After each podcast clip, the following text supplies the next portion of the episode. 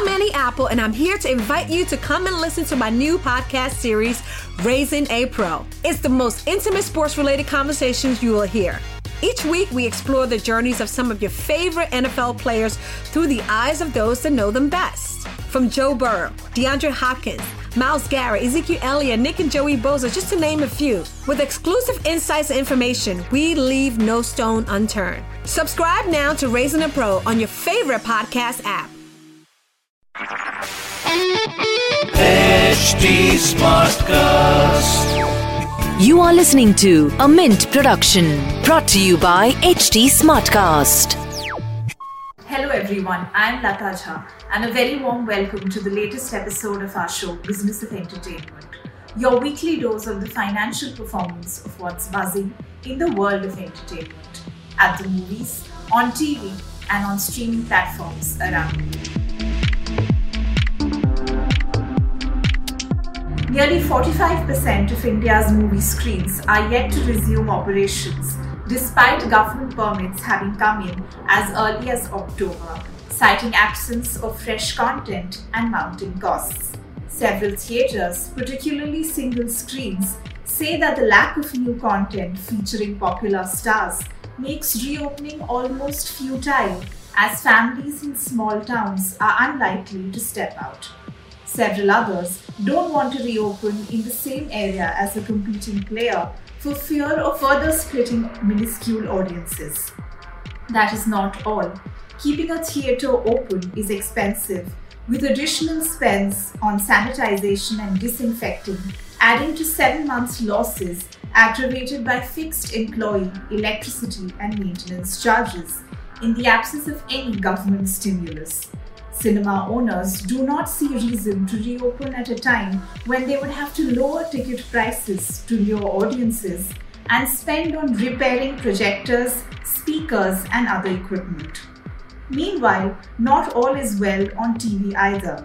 Indian TV's biggest properties, Kaun Banega and Bigg Boss, have not grabbed as many eyeballs as they used to with their TRPs down by nearly 50% according to media buyers and entertainment industry experts. Both are ranking below 1.5 as compared to 2.5 to 3 last year.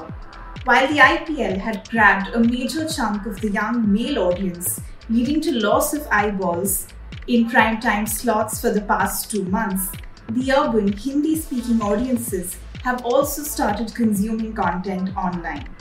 KBC is also working under constraints, minus studio audiences owing to physical distancing norms. Meanwhile, Bigg Boss takes about one to two months to grow as people begin to understand the contestants bunched together in a house on the reality show. Industry experts point to the clear viewership split owing to the pandemic. In an average household, while women and family audiences never the core audience for reality shows anyway, have remained glued to fiction, young and male audiences have either taken to the IPL or to web content. That is slowly gaining traction among Hindi speaking audiences. The past few weeks, in particular, have seen popular titles such as Mirzapur 2 on Amazon Prime Video and Scam 1992, the Harshad Mehta story on SonyLIV stand out. It's a subdued week as far as web offerings go, post the big Diwali weekend. Netflix is out with comedy drama Mismatched, starring Prajakta Koli and Rohit Saraf, that is equally enjoyable as a young adult love story as it is in its messaging on individual insecurities and the facades to mask them. Meanwhile, Amazon Prime Video has Telugu film Middle Class Melodies starring Anand Deverakonda and Varsha Bolamma. That's all we have as far as entertainment goes this week. We will be back next week with more news and context on all that's fun and entertaining in hopefully better times.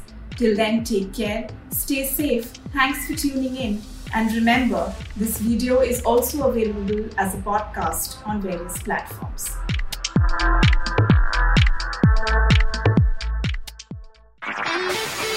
This was a Mint production brought to you by HT Smartcast. HT Smartcast.